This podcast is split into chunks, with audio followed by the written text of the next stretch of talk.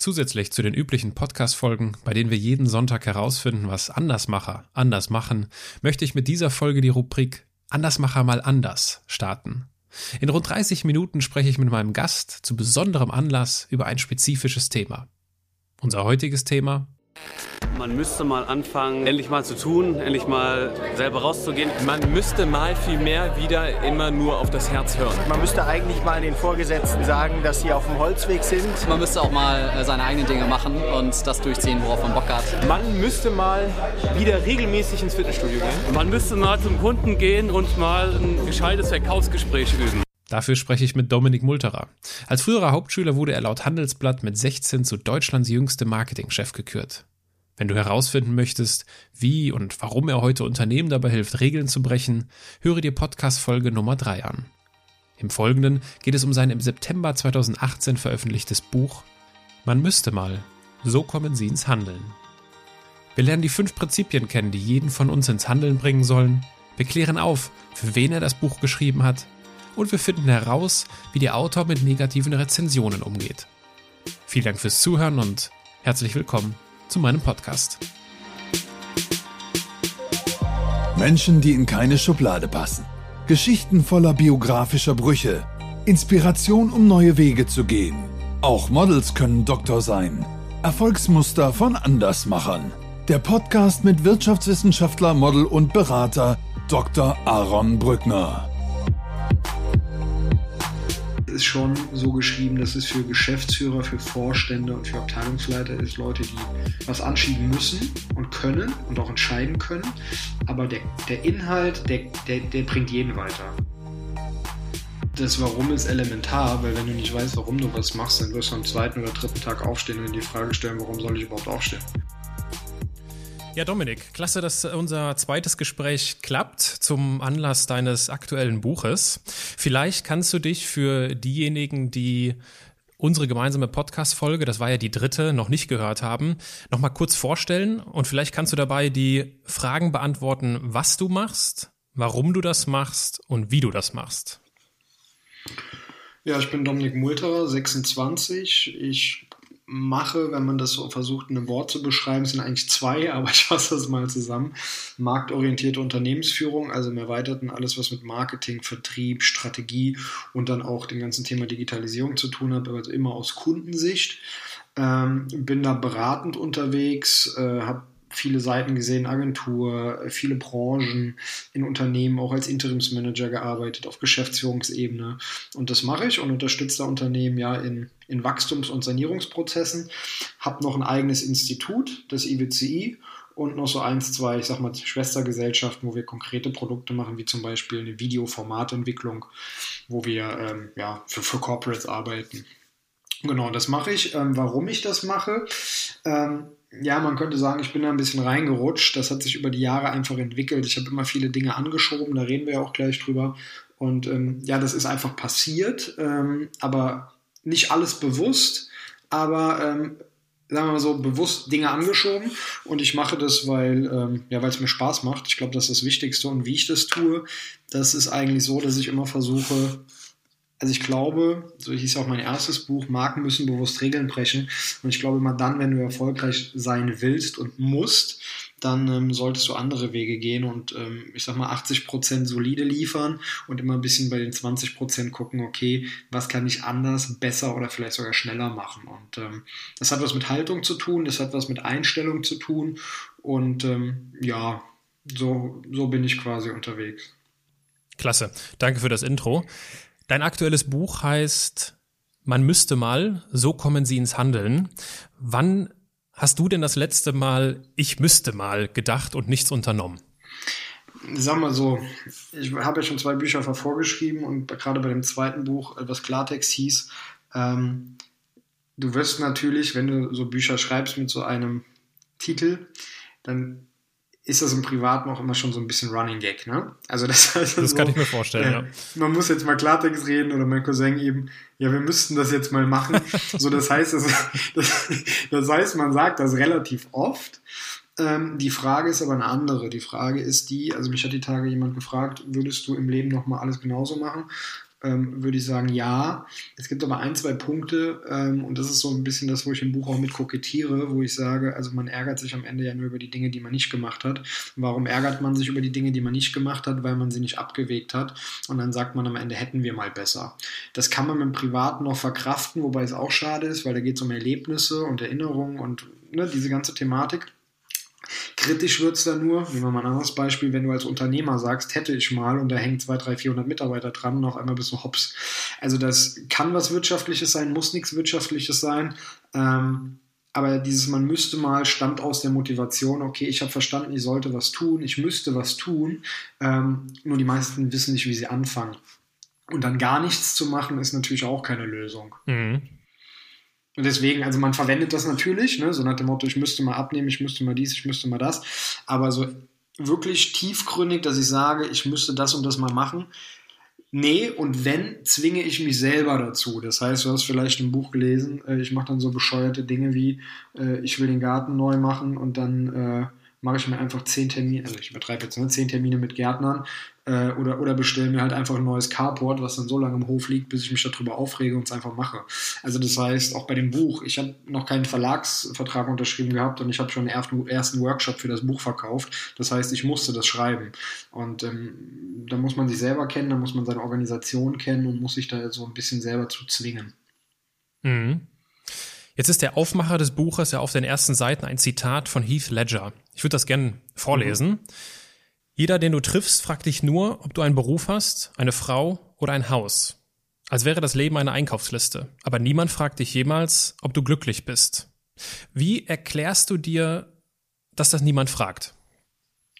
Das hat was damit zu tun. Also wenn man unsere erste Folge gehört oder wenn man mich so ein bisschen kennt, dann weiß man, also ich habe nichts gegen Schule, aber ich bin auch nicht der größte Freund davon. Warum? Weil das wird, also man wird da auf System vorbereitet und das System sagt halt, okay, gut, ähm, du musst funktionieren. Und da wird dir zum Beispiel auch nicht beigebracht, Dinge zu hinterfragen und, äh, und Dinge anzuschieben, weil das gar nicht gewollt ist. Und ähm, deswegen gibt es diesen, diesen, ja, ich weiß nicht, ob es Materialismus ist, aber so, dass Leute dann sagen, ja, okay, du musst jetzt arbeiten gehen, damit du dir ein Auto kaufen kannst, und dann musst du mehr arbeiten gehen, damit du dir dann noch mal ein Cabrio kaufen kannst, und wenn du ein Cabrio hast, dann, dann musst du dir ein Haus kaufen. Das heißt auch diese, also diese, zum einen diese Konsumgesellschaft, ähm, so dieses, ah ja, der Nachbar muss das und das sehen, aber am Ende des Tages, so what, ich habe Leute gesehen, die haben nichts, ich habe Leute gesehen, die verdienen zehn Millionen im Jahr. So am Ende kannst du, das war auch ein Thema, was wir beim ersten Podcast ja auch schon hatten, du kannst am Ende nur einmal oder zweimal am Tag essen gehen. Weißt du, so, also das ja. ist so ein bisschen so der Punkt. Und du musst am Ende für dich zufrieden sein mit dem, was du im Leben bewegt hast. Ende. Mehr, mehr, um mehr geht es ja nicht. Und da ist so die Frage, das hat aber auch was damit zu tun, was will man? Der eine sagt, ich will auf Berge klettern. Der andere sagt, ich müsste mal auf Berge klettern. Äh, der, ich kenne Leute, die erzählen mir seit fünf Jahren, ich müsste mal ein Buch schreiben. Mhm. Ja, wenn du es nicht machst, passiert nichts. Also ich habe ja so ein, ich habe ja so ein äh, Luther-Matthäus-Niveau-Spruch bei mir im Buch. Der ist aber sehr, sehr richtig. Und da steht, ähm, wenn ein Fußballer nicht gegen den Ball tritt, dann schießt er auch kein Tor. Und ein Fußballer ist aber nur dann glücklich, wenn er ein Tor schießt. Wenn er mal daneben schießt oder gar nicht gegen den Ball tritt, dann hat er kein Erfolgserlebnis. Und das ist relativ platt, aber das ist so. Und ich habe für mich selber irgendwann entschieden, so, äh, ich will gegen den Ball treten und ich will Dinge anschieben und ich will was bewirken. Und deswegen, ähm, ob ich jetzt ein Auto habe, zwei Autos, drei Autos, zehn Autos oder eine Yacht, da hast du, ich habe es oft genug selber erlebt, da hast du mal einen Monat Spaß dran. Super, aber wenn ich mit Kumpels vor zwei Jahren beispielsweise drei Tage in Marokko war, das kann mir halt keiner nehmen und das macht nachher den Unterschied. Ne? Also wenn wir mit dem Podcast jetzt fertig sind, dann kommen heute Nachmittag fünf Kumpels, wir grillen, da habe ich mehr Spaß dran, wie wenn ich jetzt einen Nachmittag mit irgendeinem Porsche rumfahren würde, unabhängig davon, dass ich kein Porsche fahren würde. Aber weißt du, was ich meine? Also das ja, ist so ein ja. bisschen, aber ich glaube, das lernt man auch irgendwann und ähm, wenn man sich mit beschäftigen will. Und das ist, glaube ich, ein ganz guter Spruch, weil ähm, bei diesem man müsste mal, geht es ja dann darum zu sagen, mach doch da, also nicht mach Scheiß auf alles und mach das, worauf du Bock hast, sondern mehr so, denk doch mal drüber nach, hinterfrag dich mal selbst, was würde ich denn mal gerne tun, und dann mach das. Mhm. Also ich habe witzigerweise vor drei Jahren gab es so, oder wenn du, also du kannst jeden fragen, der mit enger zu tun hat, vor drei Jahren, wenn ich ein Projekt gehabt hätte und ich hätte einen Urlaub gebucht gehabt, dann und dann hätte ich den Urlaub abgesagt für das Projekt, und mittlerweile bin ich so, weil, ne, so überengagiert, mittlerweile bin ich so am Punkt, dass ich sage, ey, ganz ehrlich, dann fahre ich, also ich habe jetzt das gebucht, ich mache das jetzt, ich mache auch im Urlaub was, alles cool, ne, aber die Zeit, die ich, also ne, ich habe das geplant, aber die Zeit, wie ich in irgendeinem Projekt verschwenden würde, dass ich nicht fahre, die kann mir auch keiner wiedergeben. Und da, also ich bin da auch, da haben wir auch, glaube ich, schon mal drüber geredet. Ich habe bei mir so den Riesenpunkt Geduld. Und äh, man müsste mal geduldig sein. Und ähm, da hat jeder aber unterschiedliche ähm, Startpunkte.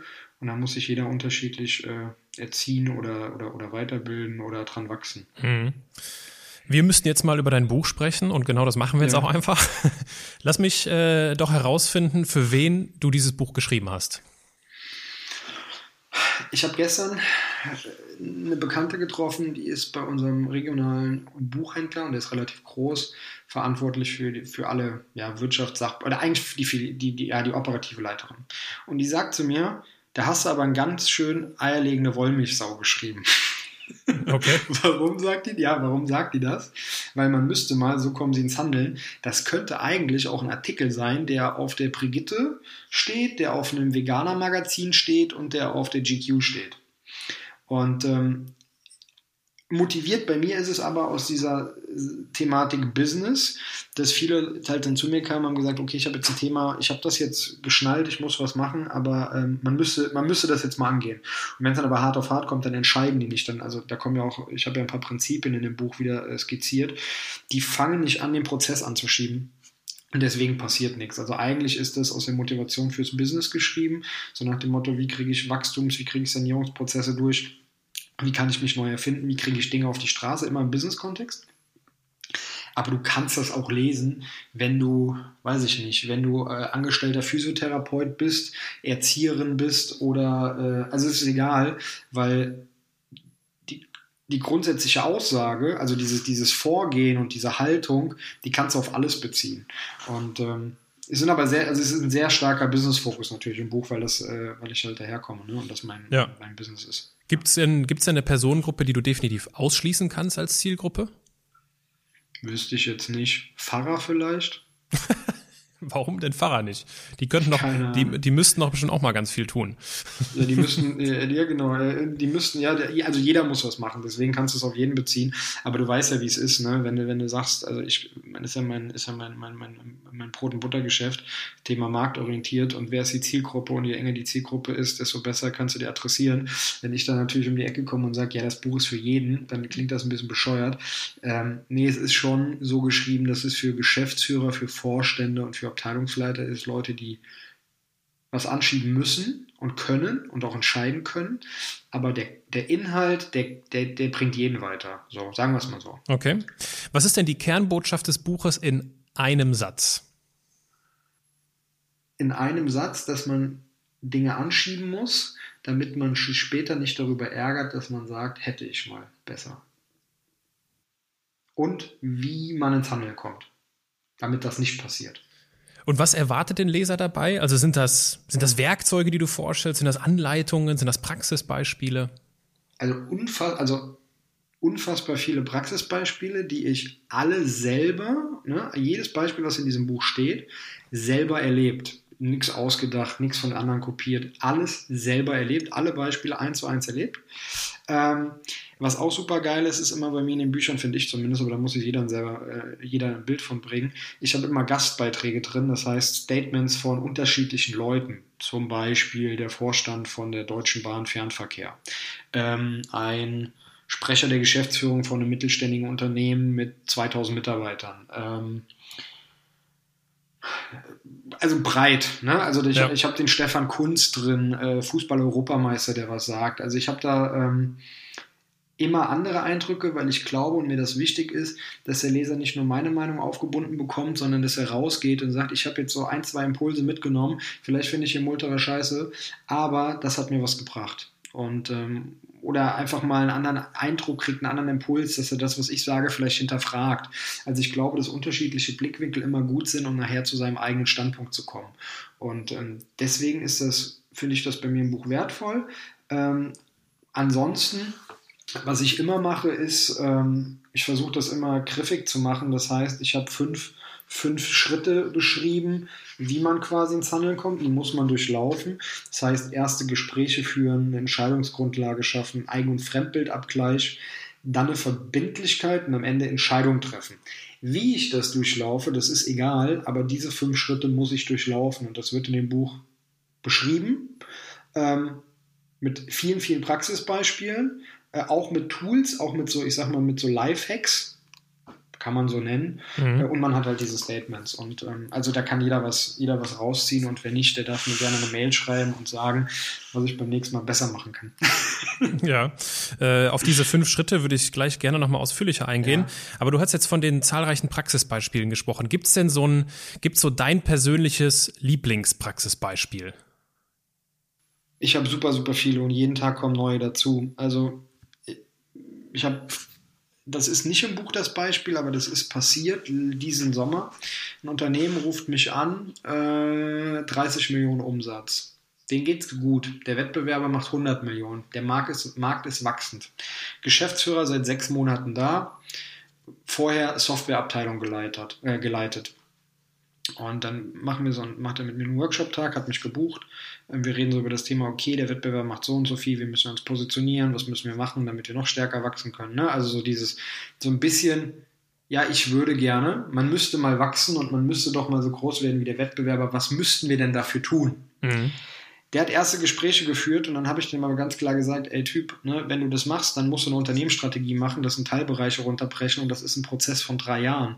Und wenn du das sauber machen willst, dann musst du alle Leute mit ins Boot nehmen, bla bla bla. Also so, das habe ich auch schon ein paar Mal gemacht und ähm, also so Unternehmen, Change-Prozesse und Wachstumsprozesse und habe ihm im Prinzip gesagt, so und so kann es aussehen, das ist dein Plan, wie du Mister Olympia werden kannst. Weil danach hat er gefragt. Und als er dann den Plan hatte, dass er Mister Olympia werden könnte, so nach dem Motto, hat er dann gesagt, ah ja, nee, ein Sixpack reicht mir. Ach was, okay. So nach dem Motto, ja, ich würde gern Mister Olympia werden, aber ich habe jetzt gesehen, dann muss man ja äh, viel schlafen, dann muss man ja jeden Tag sauber essen, dann muss man ja trainieren zweimal am Tag, dann muss man dies machen, dann darf man das nicht mehr trinken, man darf nur noch Wasser trinken. Also dann hast du auf einmal gesehen, wie viel Arbeit das ist und dann auf einmal heißt es, ja, wir müssten das doch nicht mehr, ähm, eigentlich ist das alles gut, wie es ist. Aber was, was sagst du denn dann zu jemandem? Ich habe mich da frei gemacht von. Also ich habe, das war bei mir auch eine Lernkurve. Ich bin mittlerweile an dem Punkt, es gibt immer einen Grund, warum Dinge passieren. Es gibt immer einen Grund dafür, warum Menschen entscheiden, wie sie entscheiden. Und es gibt immer Gründe dafür, warum Leute da sitzen, wo sie sitzen. Und ähm, ich kann es ja eh nicht beeinflussen. Also ich kann ja nur, und das sind wir wieder am Anfang von dem Gespräch, ich kann doch am Ende für mich einfach irgendwann in die Kiste steigen und sagen, also ne, ins Grab, ich hoffe, das dauert noch echt lange, aber kann ich da nur reinsteigen, kann sagen, so, ich habe für mich alles getan und ich bin zufrieden. Mhm. Egal, ob ich zwanzig Autos habe, dreihundert Autos, kein Auto, äh, ob ich insolvent bin, weißt du, es, es spielt auch keine Rolle. Am Ende musst du sagen, ich habe genau das gemacht, was ich wollte. Natürlich in einem gewissen Rahmen. Ne? Du kannst jetzt natürlich nicht äh, komplett aus dem System ausbrechen, weil es immer noch Verantwortlichkeiten, Verpflichtungen und so gibt, aber hast du es probiert? Und ähm, ich habe keine Lust, irgendwann zu sagen, ich habe es nicht probiert oder ich ärgere mich fünf Jahre später, hätte ich mal besser. Und deswegen, das muss jeder für sich selber wissen. Ich kann den Leuten ja nur Impulse geben und versuchen, sie auf dem Weg mitzunehmen, aber trainieren und Dinge entscheiden, das müssen sie selbst. Ja. Jetzt sprichst du davon, genau in solchen Situationen ins Handeln zu kommen, also die Arbeit anzunehmen, die halt erforderlich ist, um Mister Olympia sozusagen zu werden, um in dem Beispiel zu bleiben. Aber jetzt hatte ich ja, jetzt hatten wir eben darüber auch gesprochen, wer so die Zielgruppe ist und in welchen Lebensbereichen wir das sagen oder denken, ich müsste mal das und das machen. Das gibt's ja im Privaten wie im Beruflichen. Im Privaten könnte das, ne, der Gang, der, dieser, dieser typische Neujahrsvorsatz, ah, ich müsste mal mehr ins Fitnessstudio gehen sein. Und im Beruflichen könnte es halt sein wie, okay, ich müsste mal, ja, wir müssten mal diese Abteilung umstrukturieren. Ist das nicht ein Unterschied, ob ich für mich meinen eigenen Schweinehund überwinden muss äh, oder einen Job im Thema, äh, ein Thema im Job ins Laufen bringen muss, wo ich ja auch auf die Unterstützung von anderen angewiesen bin? Weiß ich nicht. Am Ende geht es ja darum, dass man Dinge anschiebt. Und du kannst auch Dinge anschieben, wenn du ein Sachbearbeiter in einer Verwaltung bist, dann kannst du trotzdem zu dem Thema, wir müssen mal die Verwaltung digitalisieren, kannst du trotzdem Dinge anschieben. Und wenn es nur ist, jede Woche deinem, äh, deinem Vorgesetzten damit auf den Sack gehen oder eine konkrete Entscheidungsgrundlage vorzubereiten. Das ist ja auch so ein Punkt. Also wenn jemand sagt, ähm, wenn ich jetzt dich frage, sollen wir ein Haus bauen? Oder soll, willst du ein Haus kaufen? Dann sagst du, weiß ich nicht. Wenn ich zu dir sage, willst du ein Haus kaufen, das ist so und so groß, das kostet so und so viel, das ist in der und der Lage und so und so können wir das nutzen. Dann hast du eine Entscheidungsgrundlage und dann hat das auch wieder was damit zu tun, wer ist denn verantwortlich? Die Mitarbeiter sagen der Chef, der Chef sagt die Mitarbeiter. Weißt du? Also das mhm. ist immer schwierig und im Privaten auch lustige Dinge. Ein Kumpel von mir, da kommt seine Freundin letztens und sagt, wir müssten mal den Müll rausbringen. Ja. Dann sagt er, ja, dann hat er den, die Tüte geholt, hat gesagt, komm, sagt die, wohin? Komm, du hast gesagt, wir müssten mal den Müll rausbringen. Also dieses, also das ist relativ ähnlich, weil dieses man müsste mal heißt immer, ich drücke die Verantwortung ab und jemand anderes muss das machen, aber wenn es nicht passiert, ist auch nicht schlimm. Du kannst immer was bewirken, du kannst, wenn die dir wichtig sind, Dinge immer anschieben, deswegen ist es relativ gleich. Natürlich hat das im Beruf nochmal ein bisschen was mit Verantwortlichkeiten zu tun und mit mit der, mit der, mit der, ich sag, nenne das jetzt mal Wirkungstiefe, ähm, aber anschieben kann jeder. Immer, überall. Mhm. Okay. Jetzt hattest du eben schon von den fünf Schritten gesprochen und da ist ja der zweite Schritt genau das, wovon du auch gerade sprichst, die Entscheidungsgrundlage zu schaffen. Der erste, sprich, sind, der erste, sprich, erste Schritt sind die ersten Gespräche. Was meinst du damit? Also, wie gesagt, was ich nochmal sagen will, das kann man, das kann man unterschiedlich durchlaufen und das gibt es jetzt, also. Ah, okay, es ist keine Chronologie.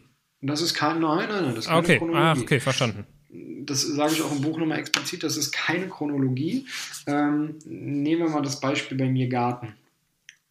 Ich gucke mir das so an, Eigen-Fremdbild-Abgleich, ich rede mit Freunden, die sagen so, ja, Garten nicht cool, ich finde den auch irgendwie doof, komme irgendwie so zu dem Entschluss, ich mache den Garten. Ähm, dann schaffe ich eine Verbindlichkeit, weil ich für mich mir vornehme, ich mache das und bestelle zum Beispiel einfach so random ein Carport, was im Hof liegt, dann fange ich an, erste Gespräche zu führen mit drei, vier, fünf Gärtnern, weil ich selber keine Idee habe, was ich auf den siebenhundert Quadratmetern machen will. Ähm, daraus entwickle ich eine Idee, für mich selber eine Entscheidungsgrundlage und darauf treffe ich dann die Entscheidung.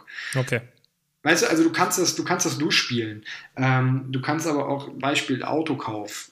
Ich habe manchmal so ein Hirn, also wenn ich ein Auto kaufe, dann ist das bei mir mal relativ spontan. Ähm, dann führe ich erste Gespräche im Sinne von, dass ich mir auf dem Markt angucke, oh, was wäre denn cool und ich gucke mir das so an und rede mit Kumpels, was könnte man denn machen? Und dann komme ich über eine Entscheidungsgrundlage, dass ich mir zwei, drei Autos raussuche, dahin, dass ich das einfach mache. Also du kannst die Du, du kann, das gibt ist keine Chronologie, aber was, also wenn eine Sache fehlt, dann bleibst du halt hängen und das ist das Schlimme. Mhm. Und meistens ist es so, dass Leute nicht anfangen, erste Gespräche zu führen.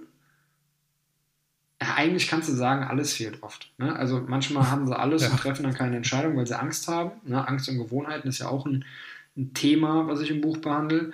Ähm, manchmal fängt man auch an, da gar kein Gespräch zu, zu führen. Also wenn ich jetzt sage, weiß ich nicht, ich müsste mal abnehmen, beschäftige mich aber nicht mit dem Thema, wie soll ich eine Entscheidung treffen, welche Diät ich mache oder wie es am besten funktioniert, wenn ich mich nicht mit beschäftige, weißt du, also funktioniert nicht. Und Entscheidungsgrundlage ist dann so, du brauchst einen Plan, du brauchst eine Idee, weil wenn ich sage, lass mal ein Haus kaufen, dann sagst du auch, was soll ich denn da entscheiden? Also je detaillierter eine Entscheidungsvorlage und gerade im Businessumfeld, ähm, desto besser. Auch gerade bei dem Thema, sollen wir eine Software einführen, sollen wir keine Software einführen? Ja, super. Wie wird die genutzt? Wer nutzt die? Was kostet die? Was, ne? Also so Konzept, ne? Plan, Konzept, Taktik, Strategie. Das sind alles so Begriffe, das hört sich groß an, aber keiner weiß, was es wirklich ist. Ich habe es schon in vielen unterschiedlichen Facetten gesehen, bei vielen unterschiedlichen Unternehmen.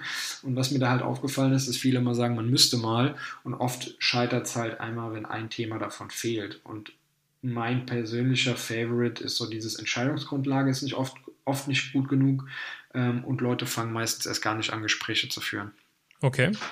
Du hast in deinem Buch diese, diese Anekdote von dem Unternehmer für Sanierungen von Brandschäden aufgegriffen. Die fand ich sehr äh, prägnant. Das Fazit war sozusagen, wir müssen uns ständig neu erfinden. Das war so eine, der, der, das war so eigentlich deine zentrale Aussage. Jetzt ist es ja so, dass dieses ständige Neuerfinden gegen unsere Natur ist. Also unser Gehirn ist fürs Überleben aufs Sparen von Energie ausgerichtet und Routine und Bewährtes sind halt ideal, um Energie zu sparen. Wie sollen wir gut in etwas sein, was unserer Natur widerspricht? Also ich glaube, wenn du das jetzt versuchst, äh, historisch und biologisch zu erklären, dann hast du wahrscheinlich recht. Ähm, ja, du hast recht. Danke. ähm, aber, aber ich will ja gar nicht, ich will ja gar nicht recht haben, das war eine Frage. Ja, hast du aber in dem Fall. Also was du ja sagst, stimmt so. Also kann man jetzt nicht. Also das ist gegen unsere Natur, ne? Ja, das, das meinst du. Genau, also, genau. Also wahrscheinlich ist es gegen unsere Natur. Aber, und jetzt kommt folgender Punkt, wir sind an der Marktwirtschaft. Und die ist ja nicht ohne Grund entstanden. Und wir stehen in Wettbewerb. Wir, ganz viele Bereiche stehen im Verdrängungswettbewerb. Und am Ende, wir können das jetzt mal weiterspielen, geht es darum, es geht ein Stück weit natürlich dann auch um Existenz. Und deswegen geht es auch um Überleben. Und ähm, dann hast du nicht mehr recht, weil, wenn wir jetzt mal in die Wildnis gehen, Anekdote frei erfunden oder mal gerade so quergezogen, ähm, wenn du, also wenn das, wenn der Elefant, na, Elefant ist ein blödes Beispiel, wenn das Mammut weiß, wie du es jagst, ne, weil die denken ja auch weiter, hoffe ich, oder haben damals weitergedacht. Wenn das Mammut weiß, okay, die kommen immer vom Berg, dann ist das Mammut nicht so doof und steht unterm Berg, dann stellen die sich auf die Wiese. Weißt du, ich meine, das heißt, auch damals die Jäger mussten sich immer neu erfinden. Das heißt, so bescheuert ist das gar nicht, weil das ist immer was mit Aktion, Reaktion. Das heißt, Märkte verändern sich. Selbst das Mammut versteht irgendwann so, ich stehe nicht unterm Berg, weil von oben kommen die Speere geflogen.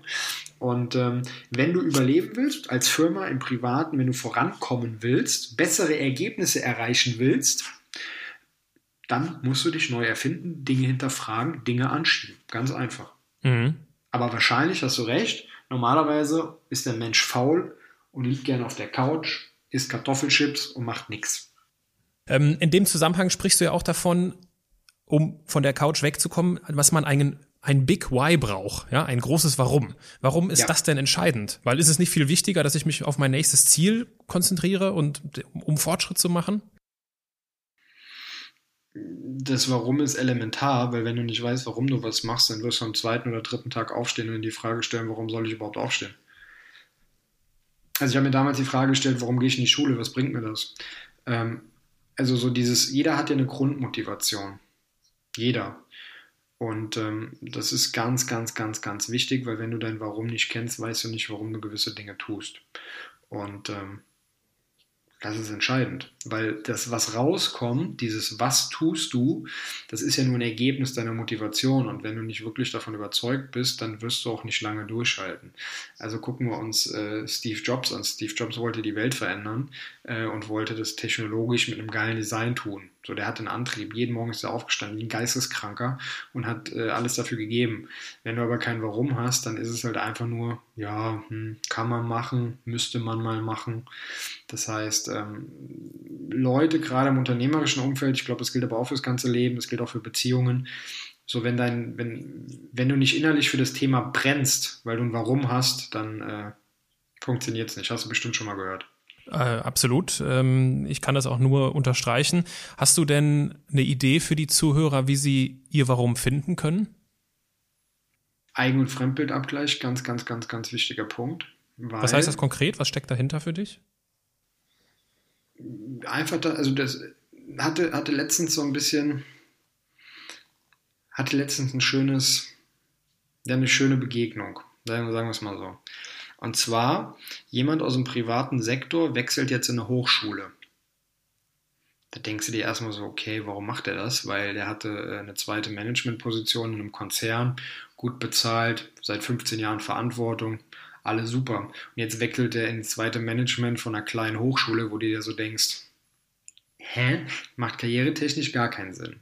Und dann habe ich ihn so gefragt, war, ne, warum machst du das? Und dann war er relativ patzig, weil er die Antwort nicht wusste.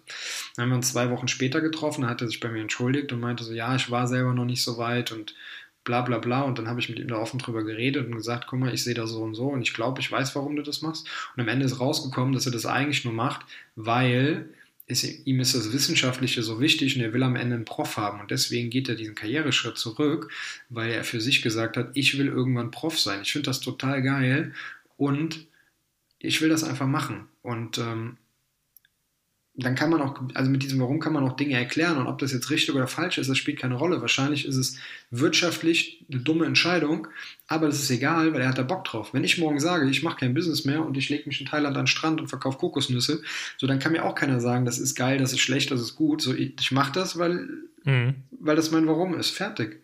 Und da können auch andere Leute reden, das spielt ja keine Rolle, so ich mache das dann. Mhm. Und das ist so ein bisschen der Punkt, du musst halt offen mit Leuten drüber reden und das bei mir auch ganz oft. Ich lasse mich auch in meinem Freundeskreis challengen. Ne? Also jetzt nicht bewusst, dass ich sage, so jetzt, äh, jetzt aber und jetzt machen wir mal eine halbe Stunde so komplett, sondern ich stelle halt auch Fragen, wo ich so sage, was hältst du davon und wie würdest du das machen? Und ähm, ne? also so, wo ich weiß, okay, da kommt jetzt auch mal Kritik zurück, also ich spreche das auch offen an, weil wenn du das nicht kriegst, dann kannst du auch nicht selber für dich reflektieren und deswegen finde ich einen eigenen Fremdbildabgleich elementar, um selber zu seinem Warum zu kommen. Mhm. Nicht ohne Grund habe ich dir ja bei deiner Vorstellung ganz am Anfang die Frage gestellt, warum du das machst, was du machst. Ja. ähm, lass uns... Also wahrscheinlich, um, um dann bei mir nochmal drauf zu kommen, also bei mir ist es wahrscheinlich so der Punkt, ähm, spielt, also es gibt mehrere Punkte immer, das Warum, was sich zusammensetzt. Das Institut mache ich aus Prinzip. Mhm. Ich muss das nicht machen. Ich mache das aus Prinzip. Warum? Weil alle Leute immer sagen, ja, Institut, da musst du so und so und öffentlicher Träger und was weiß ich nicht alles. Leute, ich war vor zehn Jahren auf der Hauptschule, ich mache jetzt ein Institut, geht, fertig. Ich mache nächstes Jahr, äh, man müsste mal, ich habe mal irgendwann gesagt, ich will mal ein Executive-Programm machen, irgendwie so, keine Ahnung, äh, zertifizierter Schieß mich tot, ne, an irgendeiner Top-Uni, habe ich gesagt, will ich mal so ein Programm machen, ne, also selber absolvieren. Nächstes Jahr habe ich ein eigenes und ich zertifiziere Wachstumsmanager und Innovationsmanager bei einem der Top fünf, mit Zertifikat von einem der Top fünf Hochschulen. Also wo du dir dann so denkst, hey, wie kann das denn eigentlich sein? Und ähm, warum mache ich das? Einfach nur, um den Leuten zu zeigen, ey, es geht anders. Darum mache ich das. Mhm. Kommen wir zur, kommen wir zur letzten Frage. Zu einem Autor gehören ja auch immer Rezensionen. Und äh, mich ja. interessiert natürlich, wie du mit negativen Bewertungen umgehst. So, dafür habe ich äh, ein bisschen Recherche betrieben und es ist nicht ganz so leicht, eine negative Bewertung deiner früheren Bücher zu finden, aber natürlich gibt es sie irgendwo dann doch. Und ich würde dir gern, ich würde dir gern eine, eine vorlesen und einfach von dir erfahren, wie du damit umgehst, was das mit dir macht, okay? Ja, ja. Die Rezension lautete, das Buch verspricht neue Ideen und eine andere Perspektive. Das wird nicht eingelöst. Anstatt neuer Impulse erhält man mit diesem Buch die gleichen abgekauten Beispiele und abgedroschenen Phrasen, die man schon in gefühlt hundert anderen Büchern gelesen hat. Wie fühlt sich das für dich an, wenn du sowas liest? Ja, so, also Thema nicht verstanden. Also, das, also Bullshit, weil ähm, kein Gegenargument, was ich dann bringen kann, also rein inhaltlich, ähm, muss man dann einfach sagen, okay, wie kann es sein, dass Unternehmen wie Mobilcom, Debitel, Vodafone und wie sie alle heißen, zu mir kommen und sagen, ey, geiles Buch, lass uns was machen. Ähm, und jemand, der auf Amazon dann schreibt, ja, äh, abgedroschene Phrasen. Und dann muss man irgendwann die Frage sich stellen, okay, dann, wenn du das sagst, dann lass uns inhaltlich diskutieren und dann stelle ich ihm halt die Frage und sage, okay, Typ, dann zeig mal, was du in den letzten zehn Jahren inhaltlich bewirkt hast und welche Brands du begleitet hast und was du getan hast. Und wenn wir dann mal so die, die Karten auf den Tisch legen, ähm, wird wahrscheinlich rauskommen, ähm, dass es bei mir ein bisschen mehr war. Also es soll jetzt nicht arrogant klingen, aber das wird wahrscheinlich rauskommen. Und dann muss man halt leider sagen, okay, leider jemanden nicht erreicht. Also das ärgert mich jetzt nicht. Ähm, denke ich mir halt so, ja, okay, schade, aber du kannst auch nicht alle erreichen. Wobei ich finde das relativ human, ähm, weil bei Vorträgen ist es schlimmer. Bei Vorträgen weiß ich, dass ich nur fünfzig Prozent der Leute kriege. Also entweder finden die mich geil oder scheiße. Also entweder sagen die, oh, das geht aber gar nicht, der hat scheiße gesagt und äh, das ist ja voll, ähm, nee, finde find ich nicht so gut. Und die anderen sagen, total geil, so einen brauchen wir. Das heißt, ich polarisiere sowieso immer. Deswegen wundert mich, dass es, wundert mich sowieso, dass es nicht mehr negative Rezensionen gibt. Deswegen bin ich durchaus zufrieden. Alles cool. Okay. Kommen wir zum, zum Abschluss des Gespräches und da greifen wir natürlich eine der Rubriken der normalen Podcast-Folgen auf und zwar sind es die Halbsätze. Ich beginne einen Satz, du beendest ihn, du kennst das Spielchen. Ja, haben wir schon mal gemacht. Mein Buch ist ein Erfolg, wenn? Wenn, wenn es da ist. Also ich bin da anspruchslos. Egal wie viel verkauft werden, egal. Das beste Marketing für ein Buch ist? Mm, Presse. Presse, ja. Jedem, der gerne mal ein Buch schreiben würde, empfehle ich? Ähm, sich damit zu beschäftigen und ähm, kann sich bei mir melden oder bei der Ute Flockenhaus. Ähm, kennst du ja auch. Die macht so ein bisschen Autorencoaching. Die auch schon im, im Podcast aufgetreten ist, genau.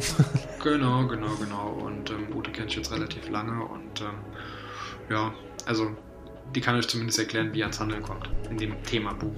Okay, der letzte Halbsatz. Unseren Zuhörern möchte ich abschließend ans Herzen legen. macht, schiebt Dinge an, damit ihr euch später nicht ärgert. Alles klar. Dominik, ich danke dir für das Gespräch. Jo, danke.